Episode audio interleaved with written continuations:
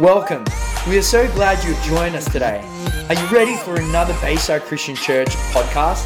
Let's get straight into it. to uh, be with you again today, Church Online, and uh, we were hoping to gather today, but uh, that'll be next week. So we really look forward um, to that.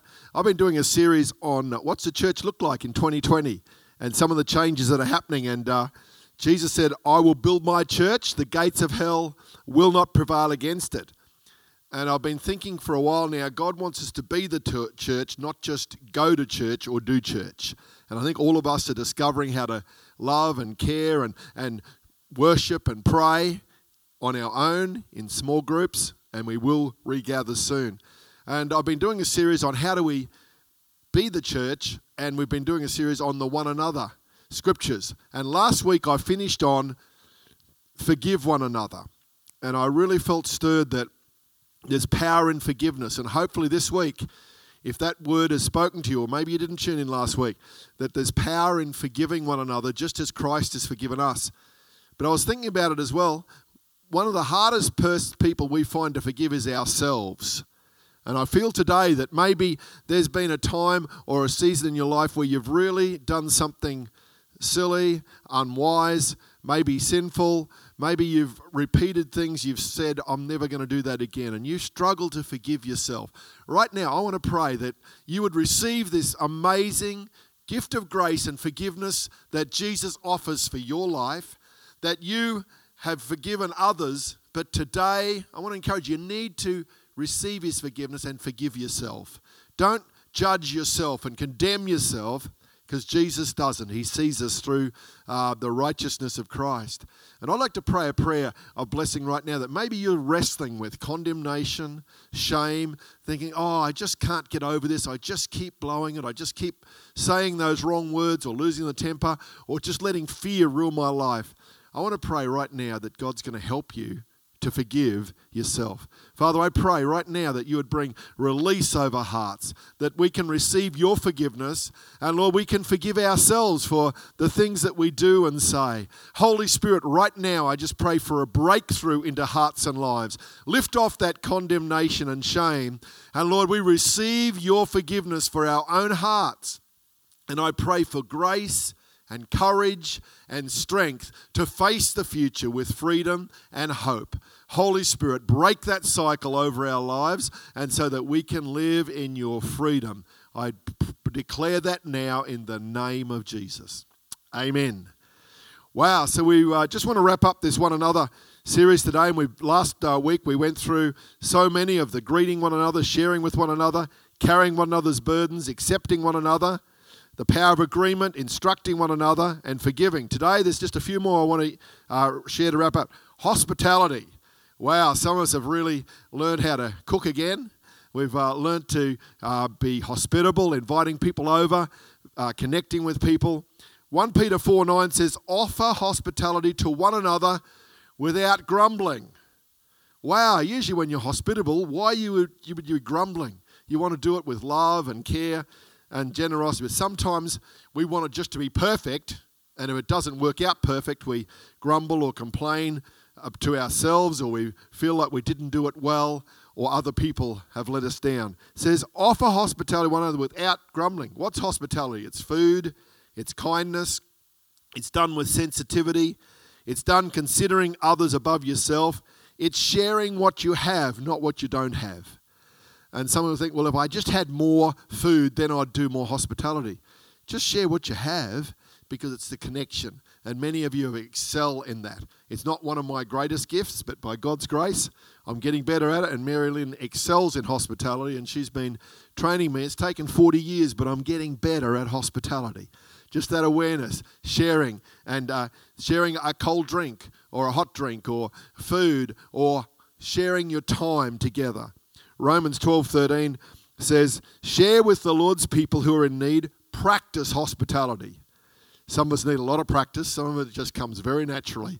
So let's be, be hospitable to one another. Acts 2:44 says, "The early church, all the believers were in fellowship with in, as one body, and they shared with one another whatever they had. Out of generosity, they even sold their assets to distribute the proceeds to those who were in need among them." Some of them had extra uh, land or assets, so they sold some so that they could uh, show hospitality. They didn't go and sell all their own homes because then they'd have nowhere to live. But they shared excess things so that they could really care for one another. So I want to encourage you that let's strengthen hospitality, that awareness. If it is your gift, flourish in it. If it's not your major gift, you can all grow and be better at it. Next one is submission to one another. This is a word we don't like to read in the scripture, but it is there. Ephesians 5:21 it says, "Submit to one another out of reverence for Christ." Wow, submit means to not think about yourself, but to be thinking of others, to honor them, to uh, respect and value other people. And so you don't always have to be right. You don't always have to be the one that has the last say. Submission is a mutual agreement of love and care. And at times, this brings great destruction in marriages, in families, in groups where we don't surrender to one another in a wholesome way with healthy boundaries. In the Passion, it says, and out of your reverence for Christ, be supportive of each other in love. And I want to encourage you the church, to be the church, is our relationships, loving one another as Christ loved us, and in submission to one another. And sadly, that word has been misused, it's been damaged, and God wants us to submit to one another. Not just wives submit to your husbands or people submit to your bosses. It's a surrender, it's a sharing, it's a good boundaries, it's considering others, being supportive to one another. Two more one another's humility. There's another quality that I see in so many people. And then when someone doesn't have humility, you see pride and arrogance, and I'm better than anyone else. Listen what the Word of God says. 1 Peter 5 5 says, All of you clothe yourselves with humility toward one another, because God opposes the proud but shows favor to the humble. I like this picture it says, clothe yourself with humility. When you get up in the morning, your clothes don't jump off your coat hanger or out of your cupboard and just jump onto your body. You've got to actually choose what you're going to wear, and then you've actually got to put it on. And hopefully it all matches. And uh, being a bloke, sometimes mine does, sometimes it doesn't. But it says to clothe yourself. It's a deliberate act of choosing to put on your clothing. And so the Bible here says, clothe yourselves with humility toward one another. In other words, it's a choice you do every day where you place on humility. This is not groveling or thinking you're not better than anyone else. It's where you humble yourself. You surrender because it says, God opposes the proud but shows favor to the humble. Wow, I want God to be my friend, not opposing me. But he says he will oppose the proud. Some of us in our lives, before we've met Christ, maybe we're proud and arrogant or thought we had it all together. But with God's grace, we humble ourselves and we realize that He wants to be our friend, not our enemy. 1 Peter 5 5 in the Passion says, In the same way, the younger men should willingly support the leadership of the elders. In every relationship, each of you must wrap around yourself the apron of a humble servant because God resists you when you are proud, but multiplies grace and favor when you are humble. Wow, what a beautiful picture that is. And for some of us, if we've been struggling with areas of life, sometimes it's coming to a place of surrender. That's why it says to bow the knee to Jesus, to surrender your heart. I know times when we're worshiping, and there might be a song where you bow your knee to Jesus, and as something happens in your heart, there's a surrender. There's an acknowledgement that He is Lord of our lives, and it brings a freedom into our hearts. The last one, another I want to look at today, is fellowship. Fellowship. That's connecting. It's walking together, sharing the journey. 1 John 1 7 says, But if we walk in the light as he is in the light, we have fellowship with one another, and the blood of Jesus, his son, purifies us from all sin fellowship, connection. That's one of the things we've been missing greatly without having public worship services. and uh, we see someone from the church down the shops and, and we just want to connect or we're doing the, the zoom times and it's almost like you want to jump out of the screen and hug someone and, and connect and the days will come where we, we can do all of those hugs and greetings and sharing but fellowship is sharing the journey doing this together when you become a christian you belong to the family of god and some people are introverts and don't need as much people interaction but we all need fellowship some are extroverts and they just love hanging out with people all the time. It's not about personality, it's about a heart sharing the journey of heart-to-heart relationships with one another. Acts 2:44 says, "All the believers were in fellowship as one body, and they shared with one another whatever they had." In the early church, they discovered the power of connection, the power of intentionally loving, encouraging, supporting one another.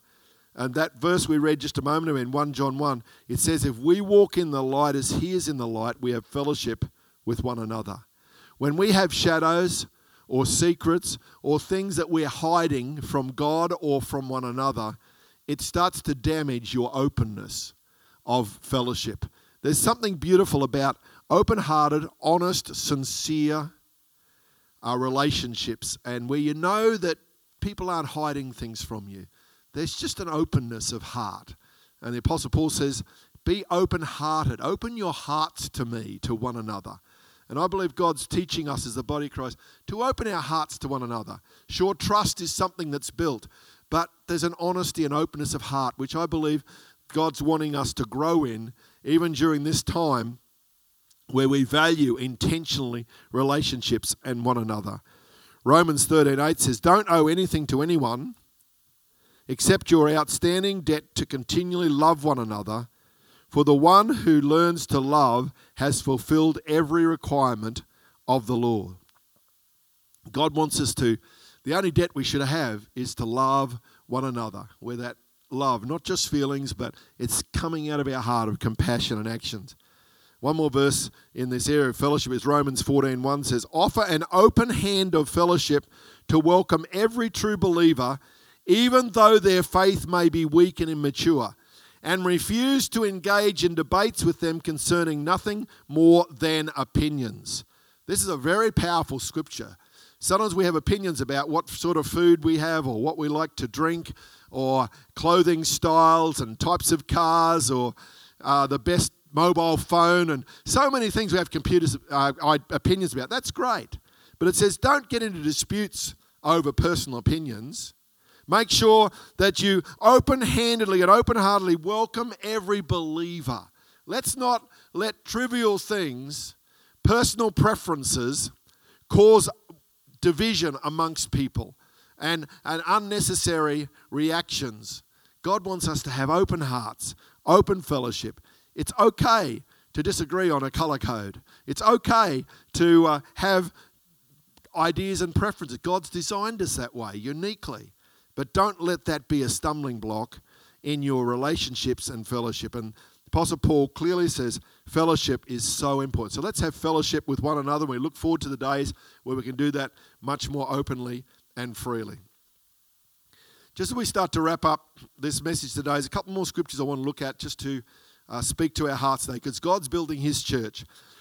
Romans 5 1 to 5 says, Therefore, since we've been justified through faith, we have peace with God through our Lord Jesus Christ, through whom we have gained access by faith into this grace in which we now stand, and we boast in the hope of the glory of God. Not only so, but we also glory in our sufferings because we know that suffering produces perseverance, perseverance, character, and character, hope. And hope does not put us to shame because God's love has been poured out into our hearts through the Holy Spirit who has been given us. There's a series of key words in this passage which is really uh, awesome. It talks about faith, our faith in our Lord Jesus Christ. And it says, We've gained access by faith into this grace in which we now stand. The grace is the, the favor of God. Wow, grace is probably a not fully understood aspect of our Christian life the unmerited favor of God. That God would come and love us even while we were sinners. And I want you to never lose sight of the incredible, amazing grace of God. We sing that song, Amazing Grace, how sweet the sound. Every time I hear it or sing it, it stirs my heart. The grace for salvation and the grace to stand every day. So it's not just uh, forgiving grace, it is grace in God to stand. Then it says, because we stand in that, we, we boast in the hope. So we have faith, grace, and hope.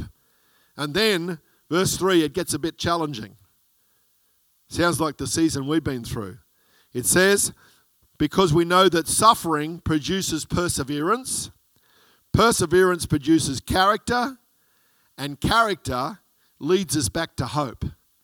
Wow. So when we're going through a tough time, when there is uh, challenges, suffering, whether it's physical, emotional, loneliness, uh, financial pressures, whether it's disappointment because we can't do things we'd love to do in, in sports or travel. Some of you have had to miss out on that trip or that travel, that family get together. And sometimes it's deep issues that suffering, but if we trust God with our lives and we're walking in faith, grace, and hope, suffering produces perseverance it gets us stronger. Sometimes you think suffering, I'm just going to give up. This is too hard. But I've watched people when they've got faith in God and know His grace and hope that suffering actually produces a strength of character, of perseverance, and perseverance produces character, integrity, strength, courage, not giving up that strength of God in our lives. And I believe that some people in this challenging season in our nation have learned to have some perseverance and it's built some character and integrity in our lives. Where we've had to learn to stand on our own values and what God says and the Word of God says, not just what social media says or other people's opinions or what the news says. God says, I want you to have some character, some integrity to, to believe what you believe and know why you believe it and not be swayed or tossed to and fro, but to grow in maturity. And I believe God's calling us to grow in character, and that comes out of perseverance and even some suffering or loss that we've faced loss of freedoms. And uh, some in other parts of the country right now are facing great challenges and, and, uh, and lockdown situations. so they're suffering loss of freedoms that they would normally um, appreciate. So God wants to know, to help you to know that suffering produces perseverance. It doesn't have to give you to quit, quit, quit or give up. Perseverance will grow character. So don't think, oh, this is so hard, and complain and whinge and be murmuring. We know what happened to the children of Israel when they murmured. None of them made it to the promised land except Joshua and Caleb. So when, when we're going through suffering or difficulty, when we've got to persevere, saying, God, I've prayed and believed, but it hasn't come yet. Persevere and trust in God. It's building strength of character in your heart and your life. And then that character leads us back to a greater hope, and we live in a place of freedom. And it says, This hope does not put us to shame because God's love has been poured out into our hearts through the Holy Spirit who has been given to us. In uh, the Passion, this passage says, Our faith in Jesus transfers God's righteousness to us and he now declares us flawless in his eyes. Wow. Wow. How do you see yourself? It said God sees us through Jesus as flawless when we've asked him and trusted him with our life. That is a huge, huge place with a robe of righteousness, and some of us need to meditate on that truth. God sees us flawless through Jesus. Wow, and yet we so often look at our weaknesses and our failings and, and our things that we uh, disappoint God and others. So it says he sees his flaws. This means we can now enjoy true and lasting peace with God. All because of what our Lord Jesus, the Anointed One, has done for us. Our faith guarantees us permanent, permanent access into this marvelous kindness or grace that has given us a perfect relationship with God. Wow, that is so beautiful. What incredible joy bursts forth within us as we keep on celebrating our hope of experiencing God's glory. But that's not all. Even in times of trouble, we have a joyful confidence, knowing that our pressures will develop in us patient endurance, and patient endurance will refine our character, and proven character leads us back to hope. What a beautiful picture this is. And this hope is not a disappointing fantasy because we can now experience the endless love of God cascading into our hearts through the Holy Spirit who lives in us. Wow, sometimes we feel unloved or unappreciated or rejected. This scripture says, and this hope is not a disappointing fantasy. Sometimes we've had goals and, and belief for things, and it just ends up becoming a disappointing fantasy. But that's not what God promised. He says, Hey, I've given you eternal life, I've given you hope. I'm teaching you how to live in a place of freedom. And it says, We now experience the endless love of God. Doesn't stop. Doesn't stop just because our behavior isn't uh, what we think it should be or our thoughts, our attitudes aren't perfect. And it says this love of God cascades into our hearts through the Holy Spirit who lives in us. Oh, I want to leave that scripture with you today. It is so powerful that His love will cascade in your hearts. I want to just uh, read a brief prophecy given by Dr. Michael Maiden just recently. And this word just really grabbed my heart. He says, During prayer, he saw a very long, unlit, and oppressive hallway. Suddenly, a bright light came on and exposed four different doors. Each door was larger than the previous one. Suddenly, each door flung wide open, beginning with the smallest and ending with the largest. He then heard the Holy Spirit say, I'm exposing sinful demonic strongholds that have been hidden behind these doors for generations. Everything that's been hidden is about to be revealed. Tell my people I am answering their desperate cry for revival and reformation on the earth. Tell them this season of great shaking is the birthing ground for the great awakening I've promised them. Sudden change is soon coming to the areas where strongholds will be revealed and will topple. The church must not be let Goliath's rage and roar cause them to retreat in fear, but my people must boldly advance in faith, knowing the battle is the Lord's. The first fruits of this great harvest are already beginning to uh, be reaped. I have been purifying my children's hearts, bringing them into a great unity and holiness, preparing them to move into greater dimensions of my kingdom and power. The pressure my people are experiencing is the labor pains of what they are about to give birth to. The enemy cannot steal or stop what I've promised or prepared for this generation. I'm sending a rain of hope into the dry and thirsty ground of my chosen and beloved children's hearts. Lift up your eyes and see my glory as it is revealed in all the earth. Wow, I declare that word over our church and over our city. I declare that word over our nation across the nations of the earth that this great shaking will be the beginning of the great awakening of God's Spirit and power. I pray that over your life today as you watch this. I pray that over your family. Hey, let's not be pressured and let the pressure push us down, but let us motivate us forward to see by faith the outworking of His promise. There's an open heaven over our city of Hervey Bay. There's an open open heaven over our church and the church of this city. And I believe that we can live with that open heaven. Don't just look down, but look up, lift up your heads and see His name glorified. Let our hearts be full of His love, cascading and overflowing our hearts so that we've got plenty to give and share with everyone around us. I want to encourage you that our God is awesome. Romans 15:4 says, Now God, the inspiration and fountain of hope, fill you to overflowing with uncontainable joy and perfect peace as you trust in Him. And may the power of the Holy Spirit continually surround your life with His superabundance until you radiate with hope. That was uh, Romans 15 13, not verse 4. I want to encourage you that God's the God of hope. He's the God of inspiration. He's the fountain of all hope for us. It will overflow to your heart and you will radiate with His hope. I want to say the person with the most hope has the most influence. I want to encourage you, lift up your heads, no matter whether you're bowed down.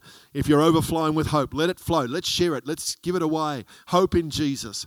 Not just hope in your ideas or opinions, but in the truth of Jesus Christ. The power of the gospel to set people free. Maybe you're watching this today and you don't know this amazing Jesus, or you've once walked with him, but things have happened in your life. You've made poor choices, things have overwhelmed you. You become a victim instead of a victor. But today, I want to pray with you right now and encourage you to reach up your hands and your heart to heaven and cry out to God and say, God, forgive me, save me, transform me. Maybe you want to do it on behalf of other people. God's saying, Anyone who calls the name Lord will be saved. That call is a cry from your heart. It's a faith filled cry saying, God, hear my prayer. And I believe God's stirring us as His believers to cry out to Him with faith, with love, with from the depths of your spirit today. Let's cry out to God for His breakthroughs, for His kingdom to be revealed, for His salvation and healing over our community and over our families and over our, our neighborhoods. I believe that God's taking us on a journey of breakthrough and blessing. And as we do it individually, as we do it together in one another, we will see His kingdom revealed. I'd like to pray for you today. If you need to connect or reconnect with Jesus, or there's a cry within your heart, I want you to, to reach out and to pray it out as I pray with you today, to invite God's presence and power. Maybe hope has dr- drained out of your fingers or your hands, or you've been seeing yourself as a failure instead of someone who's on the journey of restoration and wholeness. I'm believing today for addictions to break on people's hearts and lives, for freedom to flow over people's souls, for those strongholds to come down of fear and depression, of pornography, of gambling, that those strongholds will come down off your life and you will have hope and peace in your heart so you realize you don't need to have those things as substitutes. Let's believe together right now. Father, I thank you for your presence. I thank you for your amazing love. It cascades over our hearts. I thank you for the gift of hope and forgiveness in our lives. Lord, I pray for each one right now that would be responding to you in prayer, maybe feeling really down, but right now there's a spark of hope coming as they reach up their heart and their hand to you. Lord, I pray that you would help us to lift up our eyes and see you and your kingdom purposes. Lord, that we can love one another. Lord, that we can walk out of that place of shame and disappointment and we can walk into a place of freedom and love and hope. And our hearts and our hands are full of gifts of love and peace and care and hospitality that we can share with others. I pray your blessing over each one in our church and in our community. Those that are watching today, Lord, bless them. May they be overwhelmed with your love and your hope and your joy will fill their hearts. We pray that now in the name of Jesus. Amen. Thank you for joining us. The Bayside Christian Church community aims to transform our city and beyond with the life and power of Jesus Christ. If you want to know more or just keep in touch, check us out at www.baysidechristianchurch.com.au or follow us on our social media sites at Bayside Christian Church.